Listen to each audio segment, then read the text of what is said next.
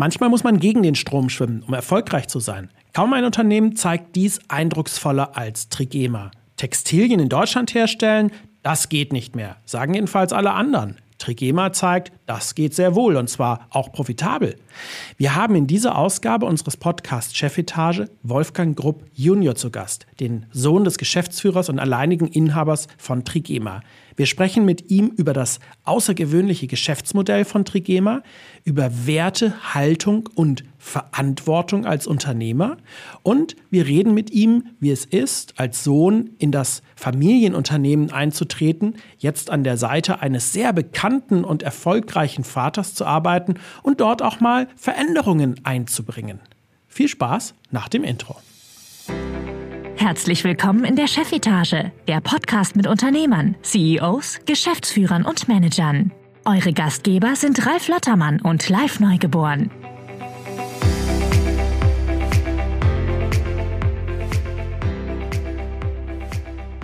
Ja, herzlich willkommen hier bei einer neuen Ausgabe. Ich freue mich total, dass ihr wieder mit dabei seid und zuhört. Mit dabei ist natürlich auch der Ralf Lottermann wieder an meiner Seite. Moin, Ralf. Hallo, Live. Guten Tag. Ich möchte an dieser Stelle erstmal Danke sagen. Wir haben ja jetzt die ersten Ausgaben veröffentlicht und so einen neuen Podcast zu starten ist ja wirklich immer so eine Sache. Ähm, aber was wir da in den letzten Wochen von euch an Rückmeldungen bekommen haben, das ist wirklich toll. Das motiviert total für die nächsten Folgen und wir haben da echt schon auch wieder coole Gäste in der Pipeline. Ähm, heute freue ich mich extrem auf unseren nächsten Gast, denn es geht wieder in meine alte Heimat. Da muss ich so ein bisschen aufpassen, dass ich gleich nicht ins Schwäbeln komme, weil wir sind wieder auf der Schwäbischen Alb in, im Schwabenland. Äh, dieses Mal geht es aber nicht um Schokolade wie vor einigen Wochen mit Malte Dammann von Ritter Sport, sondern um Textilien und Bekleidung. Und da gibt's jetzt hier nur zwei mögliche ähm, große Unternehmen, die man da sofort im Kopf haben muss. Und von daher, ich löse auf, wir schalten direkt aus Burladingen zu Wolfgang Grupp Junior von Trigema. Herzlich willkommen. Hallo Ralf, hallo Live, vielen Dank für die Einladung. Ja, wir freuen uns auch total, dass du dabei bist und dass wir heute miteinander sprechen können. Ich finde ganz persönlich, es gibt wenige Unternehmen, die so interessant sind einfach wie Trigema. Ähm, ich selber bin übrigens auch langer Trigema-Kunde, also von daher, ich war oft in Bullarding im, im Shop. Ähm, und die meisten da draußen kennen ganz sicherlich auch deinen Vater, Wolfgang Grupp, Geschäftsführer und alleiniger Inhaber von Trigema. Ähm, und du übernimmst jetzt auch inzwischen Verantwortung im Betrieb. Magst du dich einfach vielleicht mal selber vorstellen und auch deinen Werdegang kurz vorstellen? Ja, also äh, wie gesagt, ich bin Wolfgang Grob Junior. Ich bin seit sieben Jahren hier bei uns im Unternehmen, ähm, habe im Ausland in London studiert, dort meinen Bachelor und Master gemacht und bin dann ähm, eigentlich so ein bisschen gegen den Trend direkt ähm, Anfang 20 in die Firma mit eingestiegen und betreue aktuell ähm, unseren B2B-Verkauf und bin auch IT-Projektleiter. Ich muss kurz zu einem vorigen Sache noch kurz einhaken. Also ich glaube, es gibt viele Unternehmen, die es so machen wie wir. Die sind vielleicht nicht in der Öffentlichkeit, aber hier gerade bei uns auf dem Schwabenland gibt es extrem viele Unternehmen, die einfach auch sehr stark auf ganz normale Werte setzen und die das genauso machen wie wir.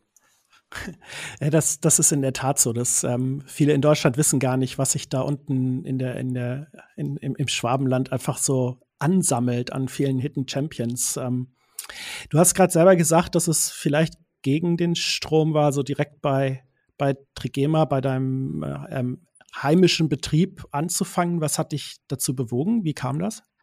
Ja, gut, irgendwann während dem Masterstudium überlegt man sich ja, okay, was mache ich danach? Ähm, und äh, während sich alle anderen dann so circa bei der Hälfte des Masterstudiums im Dezember dann ähm, beworben haben, habe ich mir eben gedacht, okay, gut, ähm, welche Richtung möchte ich gehen? Ähm, die meisten raten ja ab, direkt ins Unternehmen zu gehen. Man sagt, man soll die Fehler lieber woanders machen. Ähm, Im Familienbetrieb wird man noch lang genug sein. Ähm, meine Eltern tatsächlich waren eine der wenigen, die dann mir, mir geraten haben und gesagt, komm gleich rein, dann kannst du die Fehler auch jung hier im Unternehmen machen. Ähm, und wir können einfach äh, zusammen es gestalten und ähm, ich kann auch noch viel von meinem Vater lernen. Und diese Chance habe ich dann eben ähm, auch genutzt und bin dann direkt eingestiegen. Ich wollte eben auch nicht, dass ich mich jetzt irgendwo bewerbe, gebe ich zu, und dass man dann sagt, okay, ich werde nicht genommen, ja, und dann sage ich, ja gut, jetzt ist Familienunternehmen gut genug. Nee, ich wollte ganz, das wollte ich nur dazu sagen, ich glaube, ich wäre auch woanders genommen worden, aber ich glaube einfach, es muss eine bewusste Entscheidung sein, dort einzutreten. Mhm. der Narbe, der, der ist wahrscheinlich da auch in dem Moment vielleicht so etwas, was, äh, ja, ich will nicht sagen Angst macht oder eine Belastung ist, aber es gibt dann wahrscheinlich doch erstmal einen, gewissen Respekt zusammen mit einem Namen, den ganz Deutschland kennt, sich zu bewerben. Ähm, ist vielleicht anders, als wenn man äh, anonym ist oder ja, also ich meine, mein, mein, Vater und ich, wir haben ja den identischen Namen, nicht mal mehr einen gleichen Mittelnamen. Ähm, also irgendwie hat man damit äh, äh gelernt zu leben. Äh, das hat aber auch sehr, sehr viele Vorteile. Ja, ich glaube eher dann der Gegenüber ist manchmal enttäuscht, wenn er dann denkt, er, äh, mein Vater kommt und dann bin ich da. Ja, so das ist dann immer für mich. Aber das ist dann eigentlich äh, ein Spaß, sind das eigentlich äh, nicht größere Probleme. Man man lernt damit, das ist auch was Schönes. Ja. Also weil ich meine, ich glaube auch als Unternehmer sind haben meine Schwester und ich auch, ich habe auch noch eine Schwester, die auch ähm, hier im Unternehmen ist, haben wir auch die gleichen Werte und sehen unsere Eltern und auch unseren Vater, wie er es die letzten 50 Jahre gemacht hat, auch als großes Vorbild. Ja, da möchte ich gerade mal drauf eingehen, Wolfgang. Dein Vater hat ja 50 Jahre das Unternehmen aufgebaut und, und geprägt und war damit sehr, sehr erfolgreich. Jetzt kommst du und deine Schwester kommen jetzt da rein und ihr habt ja sicherlich neue Ideen. Ihr, äh, ihr leben in einer Zeit, die sich wahnsinnig verändert. Ich rede mal nur über Digitalisierung, Nachhaltigkeit. Wie bringt ihr oder wie bringst du da neue Ideen in die Firma und wie funktioniert das? ich glaube, wir haben auch die letzten 50 Jahre, als wir nicht da waren, kontinuierlich neue Ideen mit reingebracht. Ja, es ist so ein bisschen ein, ein Spiel zwischen Auswertungen irgendwie, was funktioniert und neue Dinge probieren. Und ich glaube, die Firma Trigema würde es jetzt nicht über 100 Jahre geben, wenn man nicht sich kontinuierlich neu erfindet. Und ich glaube, meine Schwester und ich, wir, wir haben immer wieder neue Ideen, die wir dann auch probieren können. Ähm, und haben aber auch dann das Glück, dass die Erfahrungen unserer Eltern dann auch manchmal uns ein bisschen bremsen und sagen, hey, irgendwie hier vielleicht nochmal drauf achten. Ja, ähm, aber ich kann gleich dazu sagen, dass auch bei uns generell die, wie man es auch nennt, ältere oder die Vorgängergeneration eigentlich auch diejenigen die sind, die auch merken, dass wir Dinge wie Digitalisierung ähm, und, und alle neuen Dinge, neue Projekte eigentlich auch sehr stark vorantreiben. Und das ist eine sehr schöne Mentalität, die wir hier haben. Also ich glaube, das ist ein Zusammenspiel und wenn wir Ideen haben, werden die besprochen. Manche werden umgesetzt und manche eben nicht, weil wir können auch nicht alles auf einmal machen. Gab es mal so einen ganz großen Punkt, ähm, wo du einfach auf Granit gebissen hast, wo du aber gedacht hast, Mensch, ähm, das, das muss doch jetzt sein.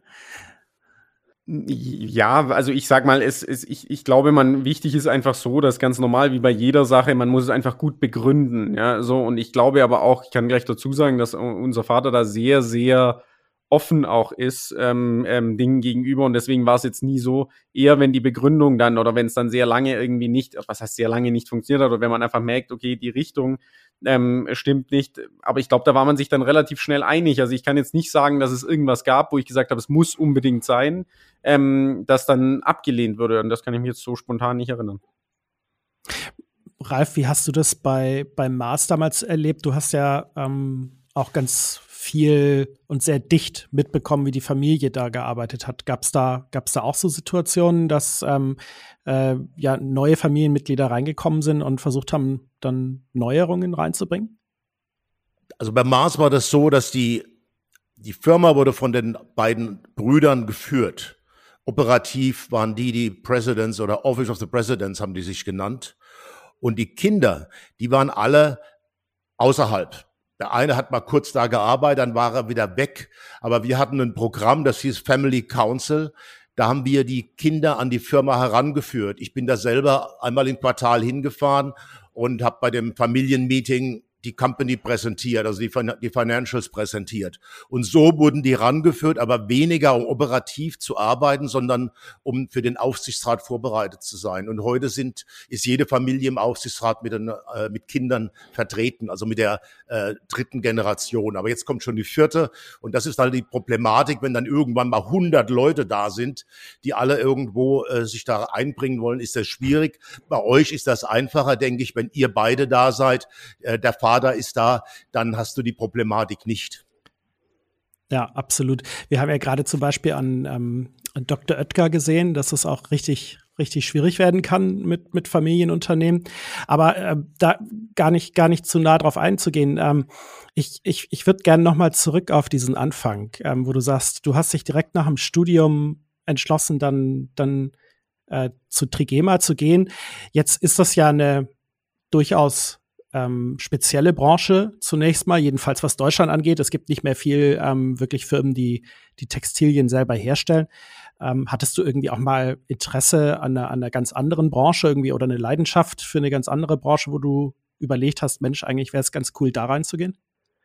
Ich bin mit der Firma Trigima aufgewachsen, so und deswegen war es irgendwie war die Textilbranche immer sehr nah dran, dann und irgendwie wusste ich auch immer, ich wollte irgendwann mal Teil davon sein, wenn ich sein darf und ähm, deswegen hat sich jetzt irgendwie nie so wirklich die die Frage gestellt, möchte ich jetzt mal eine andere Branche angucken? Also das war nicht so der Fall. Ich glaube auch, auch wenn ich jetzt selbst ähm, nicht irgendwie der Textilspezialist im, im Detail bin, ähm, glaube ich, ist es ja auch viel, sage ich mal, hat, haben verschiedene Firmen in verschiedenen Branchen trotzdem die gleichen Werte und auch trotzdem die gleiche Ideen, müssen Innovationen vorwärts bringen. Und ich glaube, das ist der wichtige Punkt. Und ich war immer sehr, sehr nah an der Firma Trigema dran, durfte ich immer dran sein und deswegen war es immer klar. Und ja, die Textilindustrie, nachdem sie in Deutschland im Prinzip nicht mehr ähm, groß vorhanden ist, das, das stellt uns vor, Herausforderungen in der Zukunft, weil es einfach auch nicht das Netzwerk gibt. Aber wir sagen eben, das hat auch andere Vorteile und äh, mit denen müssen wir, mit dem in dieser Sache müssen wir leben und dann das Beste draus machen. Ja, ja, das, das ist ein gutes Stichwort, finde ich, mit den Netzwerken, weil, also ich, ich kriege das so ein bisschen mit. Ähm, äh, wir haben einige Gespräche geführt mit alten und früheren Kolleginnen und Kollegen von, von Ralf, von Mars. Und ich habe so das Gefühl, Mars, äh, Ralf, also korrigiere mich, wenn ich falsch liege, aber so die Lebensmittelbranche in Deutschland, die, also gefühlt kennt sich jeder. Ähm, das ist bei, bei, euch wahrscheinlich irgendwie anders, weil ich vermute mal, so ein Unternehmen wie Boss oder so, was jetzt ja auch schwäbisch ist, äh, funktioniert ja vollkommen anders als, als Trigema. Genau, und das ist eben genau das, wo wir eben auch äh, da Herausforderungen sehen, gerade auch im Thema Digitalisierung. Da bin ich ein bisschen tiefer drin, wenn wir neue Systeme suchen, egal ob es ERP-Systeme sind oder ähm, verschiedene Produktions- ähm, Optimierungs- oder äh, Produktionssteuerungssysteme da können wir uns nicht austauschen, weil gerade auch ein Boss zum Beispiel, die haben natürlich dann ihre Werke auch im Ausland bis in der Türkei und so weiter und dort werden die selbst entwickelt, aber das ist dann wieder ganz schwierig, da ähm, jetzt von hier, von, von Metzingen, vom Hauptstandort da viel mitzubekommen. Und deswegen müssen wir uns da immer selber durchkämpfen und das wäre natürlich einfacher, so wie in der Lebensmittelindustrie, das habe ich äh, letztens zufällig auch mit jemandem gesprochen, der in der Süßwarenindustrie drin ist und die sind ja sowas von vernetzt. Und da ist es natürlich dann immer einfacher auch irgendwie so sehen, okay, wie kann man sich gegenseitig irgendwie auch ein bisschen ähm, befruchten und auch sagen, okay, wie geht man vorwärts? Das haben wir in der Textilindustrie leider nicht mehr, vor allem auch im Konfektionsbereich, wo wir ja mit einer der letzten in Deutschland sind in unserer ähm, Trikotagenproduktion.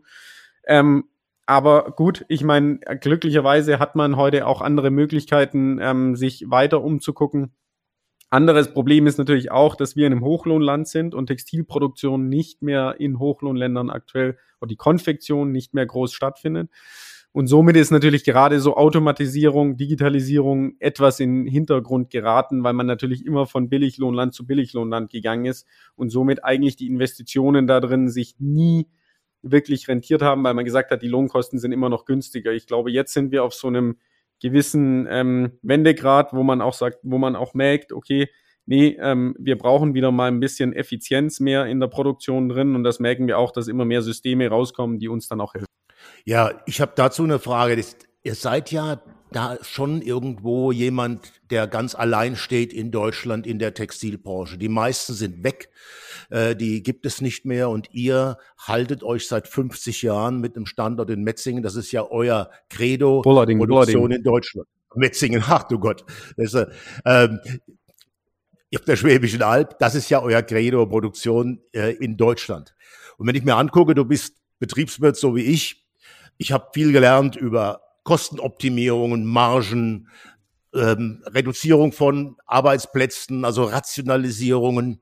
Und du kommst da jetzt frisch vom Studium und kommst nach äh, eurer Fabrik zu Trigema und eigentlich arbeitet ihr ja anders. Ich nehme an, eure Margen sind deutlich niedriger als die von anderen, weil ihr habt einfach höhere Kosten, ähm, als wenn man in China oder in äh, Thailand produzieren lässt.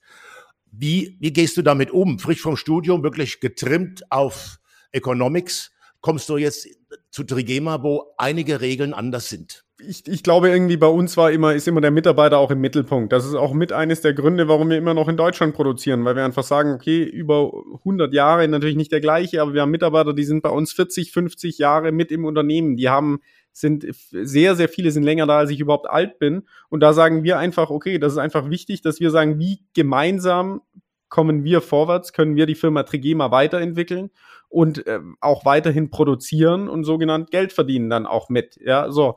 Und ähm, das ist unser grundsätzliches Ziel und das habe ich als Kind oder in meiner ganzen Lebens, ähm, in meinem ganzen Leben immer mitbekommen auch, dass es immer wichtig ist und diese Werte auch. Und Klar, im Studium lernt man dann ein paar andere Dinge, aber ich glaube eben, ähm, da habe ich dann sehr schnell gemerkt, ich habe in meiner Bachelor-Thesis habe ich äh, Theorie versus Praxis gemacht und habe das Praxisbeispiel Trigema gemacht und habe dann eben gemerkt, okay, viele Dinge sind eigentlich von der Theorie gar nicht so abweichend, aber manche schon sehr stark, ähm, dass wir ein bisschen anders sind und wir können uns jetzt mit anderen Textilunternehmen so jetzt heutzutage auch gar nicht mehr vergleichen.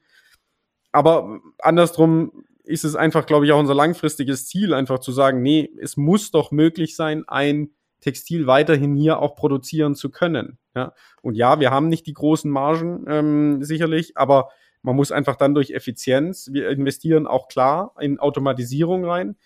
Nicht aus dem Grund, weil wir sagen, wir wollen jetzt hier Mitarbeiter abbauen, sondern rein, weil wir sagen, wir wollen langfristig den Produktionsstandort Deutschland sichern. Und das ist ein Weg, wo wir fest dran glauben, müssen wir machen, ähm, weil bei uns ist es auch nicht so, dass Mitarbeiter sich wie Sand am Meer bewerben. Ja, Fachkräftemangel ist. Äh, genau, also Fachkräfte muss man gleich dazu sagen. Wahrscheinlich auch ein gigantisches Thema, was, was inzwischen ja ähm, eigentlich fast überall der Fall ist. Aber ich, ich, ich stelle mir das einfach gerade mal so vor. Ähm, also du, du bist da an der äh, London School of Economics and äh, Political Science und ähm, hast wahrscheinlich auch Kommilitonen, die, die mit einem vollkommen anderen Hintergrund dahin kommen. Und ähm, vielleicht ja, ich gehe mal davon aus, die wenigsten im Ausland ähm, kennen dann Wolfgang Grupp von der Schwäbischen Alb und fragen dann einfach mal, wer bist du? Also was, was macht dein Vater also so? Und dann erzählst du, ja, Textilproduktion in Deutschland, ähm, großes Unternehmen als äh, eingetragener Kaufmann ähm, und solche Sachen. Wie sind so die Reaktionen und wie geht man dann damit um? Also ich muss mit großer Vorsicht noch mal kurz sagen, dass ich, äh, dass ich an der LSI sogar gar nicht Wirtschaft studiert habe, sondern ich habe Politikwissenschaften dort auch studiert. Ach, cool. Also deswegen war ich da relativ ähm, weit weg. Also das hat eigentlich recht wenig mit zu tun gehabt. Aber ähm, können wir gerne auch später noch mal. Das hat mir eher so ein anderes Spektrum aufgemacht, weil es auch viel mhm. zusammenhängt. Ja. Ähm, und äh, aber das war eher dann in meinem Bachelorstudium so ja, weil ich, ich glaube irgendwie, Trigema hat ja immer schon so ein bisschen ein Alleinstellungsmerkmal gehabt und das, das geht ja auch auf andere Prinzipien. Also ich glaube, viele, ähm, die dann auch Trigema vielleicht kannten oder auch kannten, ähm, haben das auch nicht als negativ empfunden, sondern eher als Positivbeispiel. Und es war immer schön zu sehen. Ich, wenn wir vorhin auch das Thema Nachfolge immer hatten, ähm, dann geht es ja immer darum, unsere Generation Familienunternehmer, nächste Generation zu bringen und so weiter. Ist das nicht eher eine Belastung und so weiter? Wenn ich im Studium sehe, wie viele sich geträumt hätten, so eine Chance zu haben, in so ein Unternehmen einzusteigen. Es ist ja glücklicherweise ein funktionierendes Unternehmen, wo man selbst auch viel entscheiden kann, wo man selbst viel lernen kann. Das ist eine sehr schöne Sache. Und das haben die gar nicht so kritisch empfunden, wenn man gesagt hat, EK, klar, denkt man, warum macht man das? Warum geht man das Risiko an? Aber das hat ja eigentlich auch eher politische Gründe als jetzt im Prinzip äh, nur weil wir eben oder mein Vater sagt ja, er führt die Firma nicht anders, ob EK oder GmbH, er haftet immer für, er haftet immer komplett für alles, ja, so. Ähm, und deswegen ist es für ihn kein Problem, in die EK zu wechseln, aber das ist einfach, er sagt einfach, das soll denn mehr Unternehmer machen, die Verantwortung tragen und auch für ihre Entscheidungen dann am Ende haften. Dann sind, Verantw dann sind Entscheidungen überlegter und, ähm, und es ist immer einfacher, mit fremdem Geld zu spielen als mit dem eigenen. Da denkt man etwas mehr drüber nach. Und ich glaube, das ist so die Grundessenz. Und wenn man das erklärt, glaube ich, ist es gar nicht mehr so komisch oder gar nicht mehr so außergewöhnlich. Ja, du hast gesagt, Alleinstellungsmerkmal. Das, was jeder weiß, ist, wir produzieren in Deutschland. Die Frage, die ich da habe, sag mal, wart ihr da schon vor 40 Jahren eurer Zeit voraus? Wenn man sich heute ansieht in der Corona-Krise, ist das Thema Lieferketten, Abhängigkeit vom Ausland, abhängig vom China, Teile, die, die Autoindustrie kann nicht produzieren, weil die Chips nicht da sind. Und wir reden davon von regionalen äh, Lebensmitteln, die wir äh, mehr forcieren wollen. Und ihr habt eigentlich schon immer gesagt, wir produzieren hier, wir produzieren unsere eigenen Rohstoffe selber und alles bleibt hier in Deutschland. Da wart ihr eigentlich schon sehr modern. Ja, aber ich glaube, das war eher auch der Zug der Zeit. Ich meine, diese ganze, ich bin ja erst reingekommen, als es dann im, eigentlich jetzt schon mal, jetzt können wir ja gar nirgends woanders mehr hingehen, weil es unser Markenimage geworden ist. Ja, so, also auch nicht, dass wir es wollten, aber ich glaube, das war einfach ganz normal. Ich meine, man muss einfach mal einfach gesprochen sehen, wir haben hier, wie, wie ich vorhin schon angesprochen habe, Mitarbeiter, die langjährig da sind. Ja, so dann muss man auch, also wir als Familie könnten gar nicht zu denen hingehen und sagen, boah, ihr seid mir jetzt zu teuer. Wir gehen hier jetzt in ein anderes Land beispielhaft, einen anderen Standort, ja, so. Ihr habt jetzt hier 40 Jahren für uns ähm, äh, eure Hände wund genäht, ja, so, jetzt reicht's aber, ähm, wir sind weg. Nee, das geht nicht. Das, das geht sozial gar nicht. Das können, wollten wir gar nicht, ja. So, und dann haben wir einfach immer geguckt, okay, wie können wir hier auch produzieren, einen gewissen Preis verlangen. Und mein Vater hat das immer wieder neu erfunden, dass, ähm, unsere Vertriebsstrategie, indem das er nie dem Preis nachgelaufen ist, sondern immer geguckt hat, okay, wo kann er das noch zu einem Preis verkaufen, wo man hier noch produzieren kann, weil das hier unsere Mitarbeiter unser Kapital sind. Und, und das ist, glaube ich, so dann einfach immer historisch gewachsen und irgendwann ist man dann in so ein Rad reingekommen, wo man gesagt hat, ja, dann müssen wir halt was anderes finden. Letztes Jahr in der Corona-Krise ähm, war es dann so, standen wir irgendwie, hieß es ja gut, also nächste, in nächste Woche machen alle unsere Geschäfte zu, die circa 50 Prozent unseres Umsatzes machen. Ja, dann haben wir gesagt, okay, gut, dann müssen wir halt irgendwas anderes machen. Dann kam jemand, hat eine Maske zugeschickt ähm, die, und wir haben gesagt, gut, können wir, klar, wenn wir so Stoff nähen können, haben das mit denen entwickelt, ja, und haben dann äh, über zwei Millionen Masken verkauft. Und hat unsere komplette Belegschaft hat einfach umgestellt, wir haben alle zusammengeholfen und das ist schön, ja, wir sitzen hier alle in einem Boot und entweder wir gehen alle zusammen unter, ähm, aber es kann nicht sein, dass irgendwie die Kapitäne wegspringen, ja, und äh, die anderen untergehen. Das gibt's nicht. Und deswegen ist dieses Made in Germany, glaube ich, eher so gewachsen, dass wir sagen, okay, wir gucken, was wir machen können und, und so hat sich das immer wieder entwickelt. Also viel mehr als Marketing, ja. Also finde ich beeindruckend. Ähm, auch, auch wie, wie, wie, ähm, also mir ist es ähm, in der, in der Corona-Krise halt extrem aufgefallen, dass ganz viele ähm, die vor Problemen kamen, erstmal vollkommen wie erstarrt waren, ähm, egal ob jetzt große oder kleine, und nicht überlegt haben, was können wir jetzt halt tun, um mit der Situation umzugehen. Und natürlich ein Unternehmen wie, wie eures, was so aufgestellt ist und auch vielleicht diese Mentalität hat, ist dann natürlich deutlich besser vorbereitet als vielleicht so ein großer Tanker, der dann nicht genau weiß, wie soll ich jetzt umsteuern. Genau, aber ich glaube, das sind ja auch immer klar, haben wir natürlich unsere äh, Selling Points, wo wir sagen Flexibilität, Qualität und so weiter. Und da kommen natürlich viele Dinge spielen da mit rein. Wenn wir sagen, wir haben immer gesagt, es ist hier, glaube ich, auch so ein schwäbisches Phänomen, dass man sagt, das, was man im Haus machen kann, macht man eben selber, ja, so. Und versucht dann eben einfach, sich so autark wie möglich zu machen, so dass wir so flexibel wie möglich das Ganze auch gestalten können. Und das hat uns natürlich jetzt in der Corona-Krise natürlich dann geholfen, ja, dass wir sagen, okay, wir machen ja alles vierstufig vom Garn bis zum Fertigprodukt selber, ja, machen den Vertrieb auch großteils selber.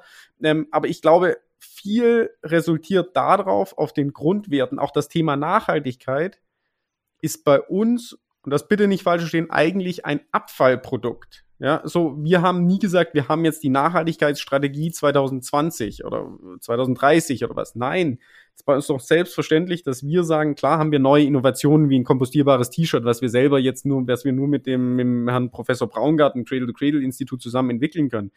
Aber ist bei uns selbstverständlich, dass wir sagen, wir nutzen so wenig Wasser, Energie wie möglich. Es mag auch sein, dass es ein Schwabenphänomen ist, weil man sagt, dafür das muss man nur Geld zahlen, deswegen möchten wir so wenig wie möglich äh, verwenden. Aber wir wollen kurze Wege, wir wollen nichts wegschmeißen. Das ist einfach auch sinnlose Verpackungen wegtun. Das ist bei uns in der DNA drinnen. Und das nutzen wir wie jetzt Made in Germany beispielhaft. Ist das bei uns eigentlich, nutzen wir das natürlich jetzt auch als im Prinzip Marketing, weil wir sagen, ja, das leben wir. Tag für Tag leben wir Nachhaltigkeit. Das machen wir aber schon immer und nicht jetzt, weil es jetzt gerade in Mode ist. Du, wir haben bei Mars einen ähnlichen Grundsatz. Wir haben also, du hast die von Werten gesprochen. Bei uns heißt das die fünf Prinzipien. Einer ist Efficiency. Und da steht genau das drin. Da haben wir auch Nachhaltigkeit abgeleitet. Wir haben gesagt, we waste nothing. Also wir nutzen die Ressourcen so gut wie möglich. Und im Endeffekt kommt daraus Nachhaltigkeit raus. Und das machen wir schon auch seit 50 Jahren. Also äh, das, denke ich, ist da eine ganz ganz enge äh, Verbindung. Das ist kein Selbstziel Nachhaltigkeit, sondern Nachhaltigkeit kann durchaus das Unternehmen nach vorne bringen in der Effizienz und in, in den Kostenstrukturen. Was, ähm, was wir auch als Prinzip haben, ist Freedom, Freiheit. Und ich glaube, das passt auch bei euch ganz gut, denn ihr habt es ja geschafft, durch euer Vertriebskonzept euch nicht in die Hände von den großen Ketten zu begeben, wie viele andere, wo dann der Preisdruck enorm ist und im Endeffekt du gezwungen bist, äh, die Werte aufzugeben und nach äh, Asien zu gehen. Das habt ihr nicht gemacht. Ihr habt eure eigenen äh, Geschäfte.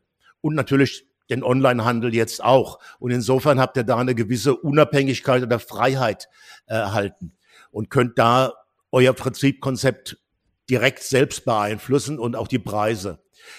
Eine Frage habe ich dazu. Aber du kannst mir doch mal erklären, wie das Ganze funktioniert. Warum heißen die Shops eigentlich Testshops? Also wenn ich zu einer Sache vorher noch mal kurz sagen, dann, also ich glaube jetzt im Nachgang, ja, hört es sich an, dass wir jetzt, sage ich mal, so ein bisschen Freedom hatten oder auch in der Sache unabhängig waren. Ich glaube aber auch, dass das, äh, dass mein Vater da sehr, sehr viel Mut auch immer gezeigt hat, dann auch einem ähm, Großkunden zu sagen, wie zum Beispiel einem Aldi, das mit einer unserer größten Kunden waren, okay, wenn ihr jetzt, sage ich mal, Eigenmarke wollt und den Preis ähm, noch da damit runter, dann eben nicht, ja, so und auch sicherlich dann noch gucken musste, okay, da kamen ja dann die Testgeschäfte und gesagt, dann müssen wir sie eben selber vertreiben. So, also ich glaube auch, Jetzt im Nachhinein sieht das immer so aus, als wäre, sage ich mal, wäre das sehr leicht gewesen, aber ich glaube, da hat auch sehr, sehr viel Mut mit reingespielt, dass es mein Vater dann auch im richtigen Moment einfach auf den Werten oder auf den Grundprinzipien entschieden hat und die auch durchgesetzt hat. Aber ich glaube, da waren zu dem Zeitpunkt sehr, sehr viele, die äh, ihm da nicht zugestimmt hätten. Und ich glaube, das äh, wird sich auch zeigen bei meiner Schwester, bei meiner ähm, Mutter und bei mir, ähm, ob dann, wenn einer von uns das dann ähm, langfristig weitermacht, ob wir dann auch im entscheidenden Moment diesen Mut, diese Korrektheit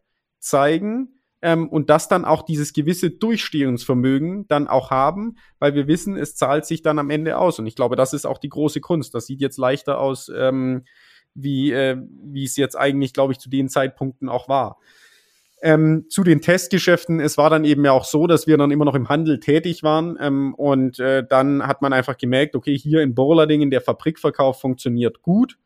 Ähm, dann hat mein Vater eben zu dem Zeitpunkt auch gesagt, gut, okay, ähm, wir, äh, warum sollte das woanders nicht funktionieren? Fabrikverkauf, glaube ich, wollte man zu dem Zeitpunkt nicht nennen, weil alle, die dann irgendwie vier, fünf Fabrikverkaufe haben, waren kurz vorm ähm, Hops gehen und das äh, war eigentlich hier nicht der Fall.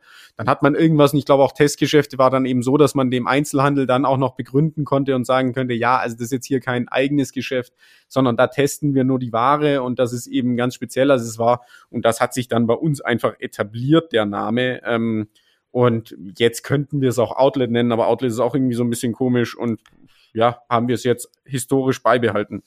Ja, es passt ja irgendwie auch, finde ich, dass eben es nicht ist wie bei jedem anderen. Also ja. ich meine, ihr seid nicht wie alle anderen und dann habt ihr auch andere Shops. Also ich finde es, ich finde es nach wie vor cool.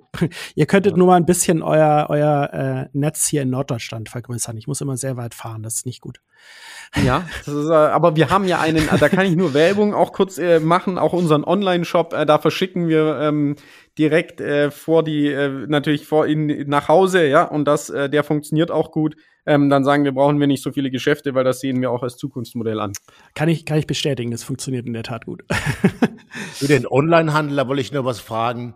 Ich war, ich habe ein bisschen recherchiert und ich fand das ganz toll, die Begründung, warum ihr keine Retourenlabels in die Pakete legt. Das ist das eine, also natürlich günstiger, ihr spart da was und dann animiert ihr vielleicht die anderen nicht mal schnell zurückzuschicken. Aber ihr habt auch relativ wenig Retouren, ähm, glaube ich 10, 12 Prozent. Andere Firmen, die kämpfen ja mit, den, mit dem Retourenproblem.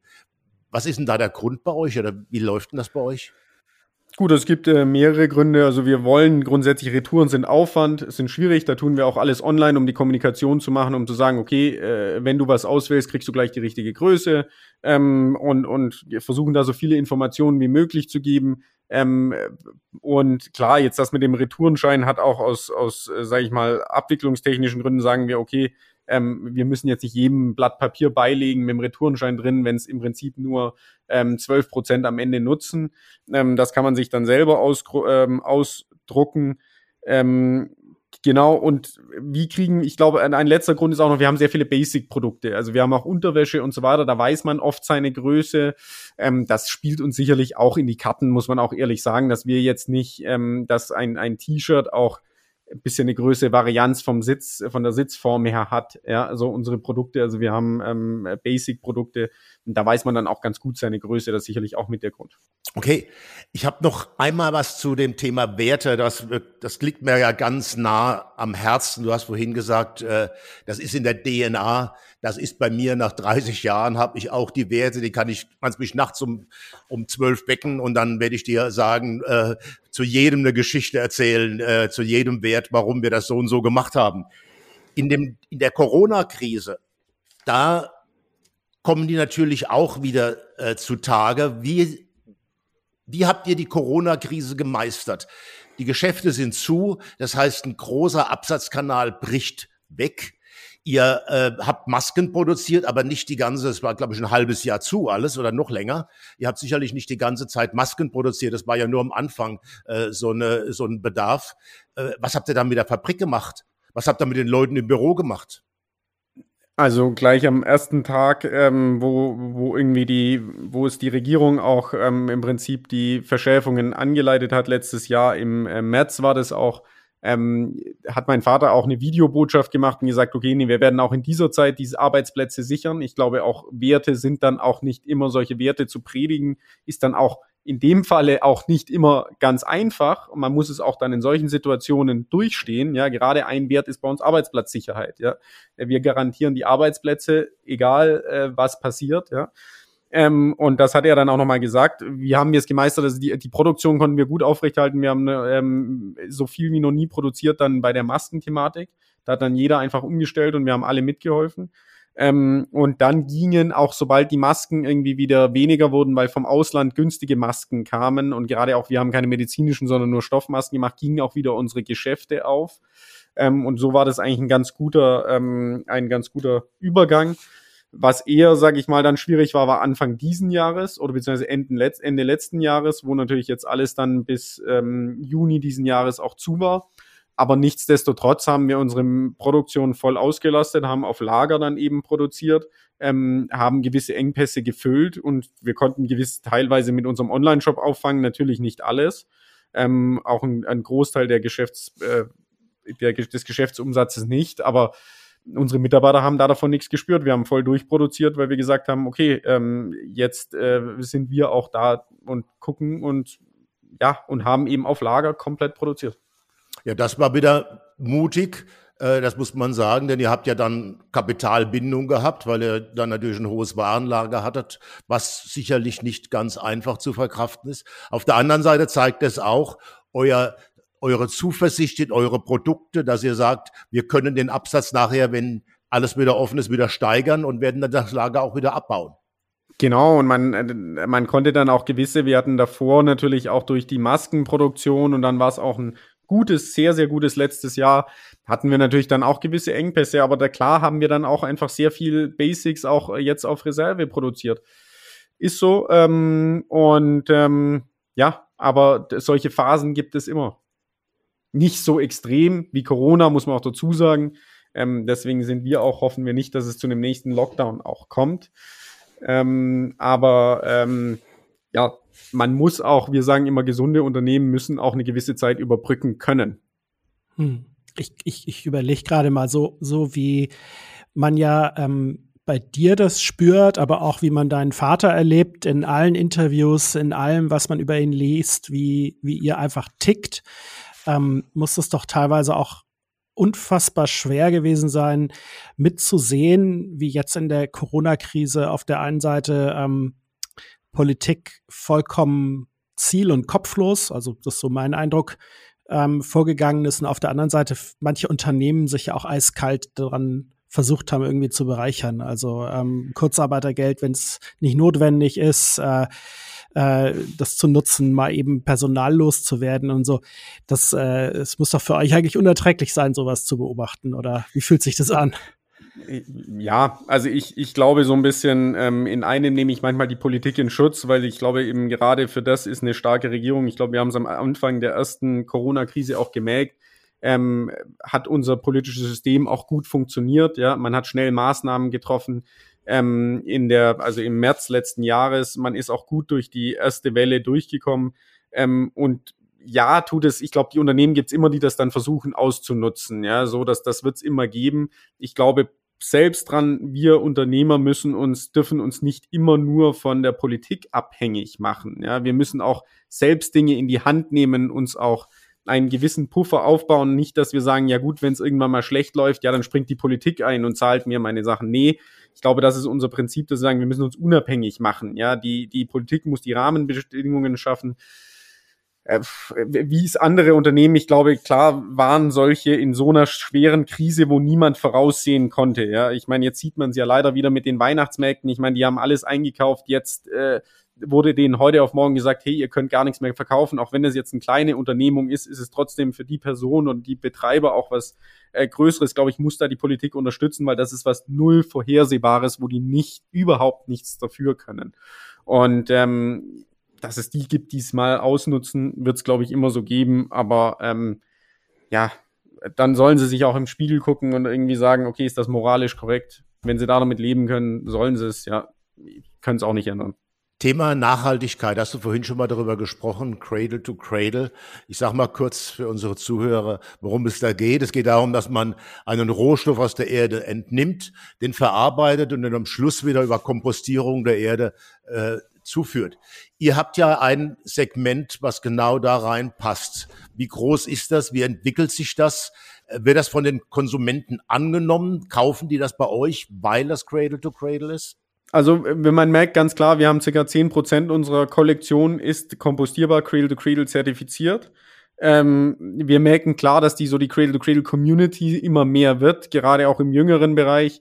Äh, viele kaufen es aber auch, weil es Biobaumwolle ist. So, also jetzt vielleicht nicht wegen dem kompostierbaren Aspekt. Ähm, wir merken aber definitiv, dass Nachhaltigkeit immer eine größere Rolle spielt. Ja, also auch gerade in dem Bereich, wo ich drin bin, im B2B-Bereich, merkt man auch, okay, das werden immer wichtigere Kriterien, was wir auch gut finden. Ähm, wir haben ja jetzt auch äh, von der Politik her das Lieferkettengesetz bekommen. Das spielt für uns jetzt keine Rolle. Also es ist jetzt auch kein Maßstab da dazu, ähm, weil wir das sowieso ähm, gut erfüllen, also gar nicht jetzt, ähm, das ist auch kein Problem für uns.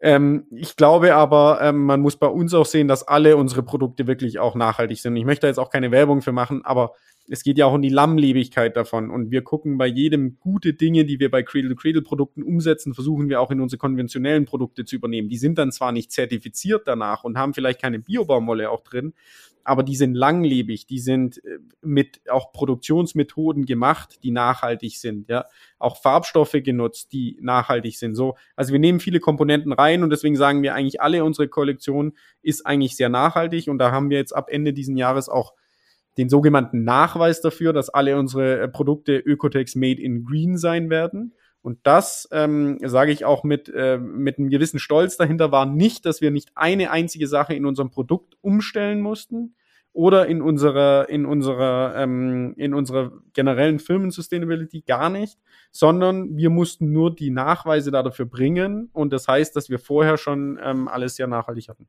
Noch ein Wort zu eurer, ich nenne es mal Unternehmenskultur. Bei mir hat es da auch ein bisschen geklingelt. Ihr habt ein Großraumbüro, äh, ich nehme an, ihr sitzt da alle eng zusammen einigermaßen. Das sind kurze Kommunikationswege. Das spricht für mich für Transparenz, für Offenheit. Ich kenne das von Mars. Wir hatten in der Zentrale 80 Leute damals in einem großen Büro. Alle hatten die gleichen Schreibtische. Das war äh, das macht keine Kultur aus, aber es ist ein Ausdruck der Kultur, äh, der Offenheit, Transparenz und Kommunikation und auch der Effizienz. Wenn man was wollte, geht man da drüben hin und fragt und macht das erst einen großen äh, Termin. Trifft das bei euch auch so zu und wie findest du das? Ja, das definitiv trifft es bei uns zu. Ja, also wir, wir haben genau diese Kultur, wo wir sagen, ja, man macht nicht großen Termin, sondern fragt was wegen Kleinigkeiten. Klar, machen wir auch Termine oder auch Besprechungen, wo mehrere dabei sind. Das ist einfach auch, aber es ist eine gesunde Mischung und wir haben auch ein großes Großraumbüro. Ähm, ich kenne es nicht anders. Äh, wir wollten es aber jetzt auch so nicht missen. Aber es ist genau so, wie du es eigentlich beschrieben hast, bei uns auch. Ja, ich habe nie in meinem Leben ein Büro gehabt, äh, keine Sekretärin, habe immer mit welchen geteilt. Das war egal, was für einen Job ich hatte. Und ich komme heute, wenn ich irgendwo hinkomme und sitze in einem kleinen Büro und kriege einen Kaffee gebracht von der Sekretärin, das mag ich gar nicht. Ne? Ich gehe dann selber hin und hole mir den, weil irgendwo prägt das einen. Und bei euch scheint das auch so der Fall zu sein. Schon spannend. Sag mal, Thema Homeoffice, auch ein großes Thema im Augenblick. Soll sogar Homeoffice Pflicht geben ähm, im, im Gesetz. Und äh, ihr habt 30, 40 Leute im Büro. Äh, ist das für euch ein Thema? Äh, also für uns ist grundsätzlich Homeoffice kein Thema. Wir haben eine Kultur, auch gerade wegen dem Großraumbüro, wo wir einfach so die gar nicht äh, eingestellt sind da drauf. Ja. Und ähm, ich, ich, ich finde, Homeoffice hat grundsätzlich auch seine Berechtigung. Und wenn es Firmen gibt, die es anbieten können, ist das auch gut so. Ähm, wir natürlich in den Verwaltungsarbeitsplätzen, wo wir es anbieten äh, können oder auch müssen, machen wir es natürlich auch. Ähm, das ist aber bei uns ein Bruchteil. Ich selbst bin natürlich, ich bin weder gegen noch für Homeoffice. Ich muss nur dazu sagen, ich finde es falsch, dass die Politik immer dieses Homeoffice prägt, weil es macht natürlich Produktionsarbeitsplätze unattraktiv und man muss immer nur sehen, weil da geht es nicht. Wir können nicht sagen, hey, zu unserem Färber, hey, nimm mal die Färbemaschine nach Hause und mach's von dort, ja. So, nee, das geht nicht. Und ich glaube einfach, man, man, jedes Unternehmen muss selbst wissen, wenn sie es anbieten können. In der Anwaltskanzlei ist es sicherlich einfacher und das ist auch, dann sollen sie es auch ähm, dort anbieten. Aber ich glaube, es ist nicht so, dass man jetzt sagen muss, ja, ein Unternehmen, das das nicht mehr anbietet, ist absolut out, ja, weil damit verlieren wir immer mehr unsere Produktionsarbeitsplätze und ich glaube, die waren lange Zeit das Rückgrat unserer deutschen Wirtschaft. Und ähm, deswegen sehe ich es absolut falsch dran, da immer so viel rumzudiskutieren, ähm, sondern das muss jedes Unternehmen auch im Thema Pandemie selbst wissen. Wenn jemand nicht kommen muss, dann muss er auch jetzt nicht irgendwie äh, ins Büro sitzen. Ja, so. Aber bei uns geht's einfach nicht. Und deswegen sind wir sicherlich nicht ein Riesenbefürworter, das an die große Glocke zu hängen. Ich glaube, also Homeoffice äh, von Produktion, klar. Ähm, von, von Bürotätigkeiten, da wird ja häufig so getan, als ob das überhaupt kein Problem wäre. Und ähm, ich, ich, muss, ich muss sagen, ich bin da ehrlich gesagt auch skeptisch. Jetzt sind wir eigentlich ähm, bei uns in der Agentur genauso aufgestellt. Also wir haben äh, keinen Standort, wo mehr als eine Person sitzt. Ich habe hier meine Büros und alle anderen sitzen sonst wo. So.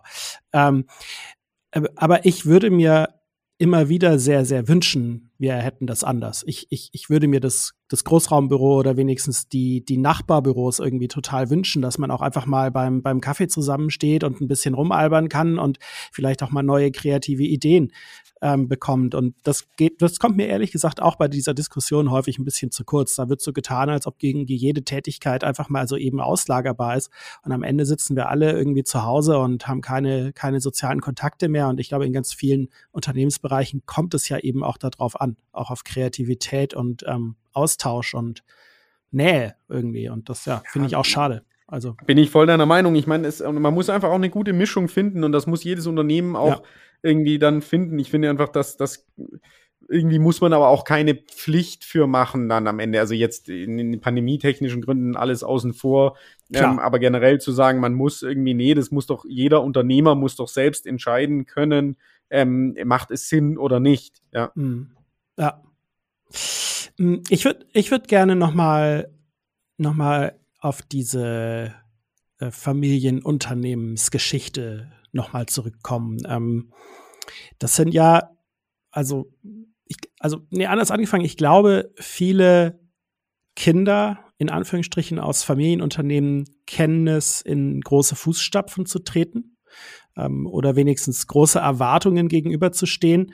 Ähm, ich kann mir vorstellen, dass es da doch sehr viel Druck und Erwartungen gibt. Sicherlich nicht das weiß ich nicht, sicherlich nicht aus der Familie heraus, aber von anderen, von anderen, die, die dich anschauen und sagen, jetzt heißt der schon so wie der Papa, jetzt muss der doch auch so sein wie der Papa. Ähm, wie, wie, wie gehst du damit um, in, in solche Fußstapfen zu treten, die wahrscheinlich ganz Deutschland kennt?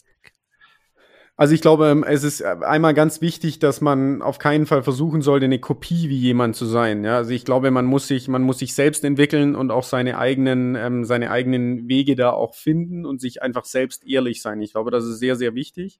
Ähm, und äh, ja, also ich meine, klar ist es in gewisser Weise manchmal ein Druck, aber es ist auch ein sehr positiver Druck. Ja, also es ist ja auch was Schönes. Ich habe es vorhin auch schon mal erwähnt und habe gesagt, viele würden da davon träumen, sowas auch mal machen zu dürfen. Und man muss die Chance einfach nutzen und man muss auch ganz ehrlich sagen, man bekommt ja was am Ende auch dafür. Ja, so man, man muss ja relativ wenig am Anfang machen. Die Hürde ist nicht so hoch, bis man, dass man diese Chance bekommt. Andere arbeiten da ihr Leben lang für, damit sie das mal machen dürfen. Und deswegen sage ich, die Chance einfach nutzen. Und ja, der Druck ist da. Aber meine Schwester und ich, wir sagen auch ganz klar, ähm, irgendwann wird der Punkt kommen, wo wir uns entscheiden muss, wer, sage ich mal, in der Erbschaftssache ist es ja bei uns so, dass mein Vater den Wunsch hat, dass ein Kind das Unternehmen äh, bekommt. Ähm, und äh, da werden wir uns auch sagen, okay, wer ist am Ende was der geeignet, wer ist die geeignetste Person, wer kann, egal ob familiär, auch, auch vom Können her und vom ganzen Umfeld her, wer ist da dafür am geeignetsten, weil das Wichtigste ist, uns die Firma Trigema in die nächste Generation zu bringen dass es ihr immer noch gut geht, der Firma Trigema, und wir sie dann stabil in die nächste, ähm, in die nächste Generation bringen. Und das ist unser Ziel. Und dem Druck stellen wir uns, aber man muss ja ganz ehrlich sagen, ja, der Druck ist vielleicht manchmal da, aber man kriegt ja auch viel dafür. Hm. Ja, absolut. Was ich vorher beeindruckt fand, was du erzählt hattest, dass, dein, dass deine Eltern gesagt haben, komm zu uns, fang bei uns an, weil dann kannst du hier erstmal ordentlich Fehler machen. Also vielleicht jetzt ein bisschen übertrieben in der, in der, in der Stärke, aber überhaupt mal zu sagen, du darfst bei uns Fehler machen. Ähm, und ich glaube, es gibt viele Eltern, die einfach äh, da an der Stelle auch erwarten würden, ähm, jetzt, äh, wir zahlen dir hier eine, eine großartige Ausbildung und jetzt jetzt muss es auch laufen. Ne? Also ja, gut, das fand ich gut. muss man also, auch mal dazu sagen, ähm, wer, wer, in, ich bin sicherlich ähm, nicht, nicht so intelligent und auch nicht sicherlich nicht gar nicht so fähig in vielen Dingen, aber ich kenne keinen, der in meinem Alter auch angefangen hat, der keine Fehler macht. Ja, so die gehen vielleicht am Ende nicht zu. Nur ich meine, ich glaube, das wird dann auch immer äh, auch dann mal verziehen. Ja, so man muss halt also nur. Ich habe keine gemacht. Lernen.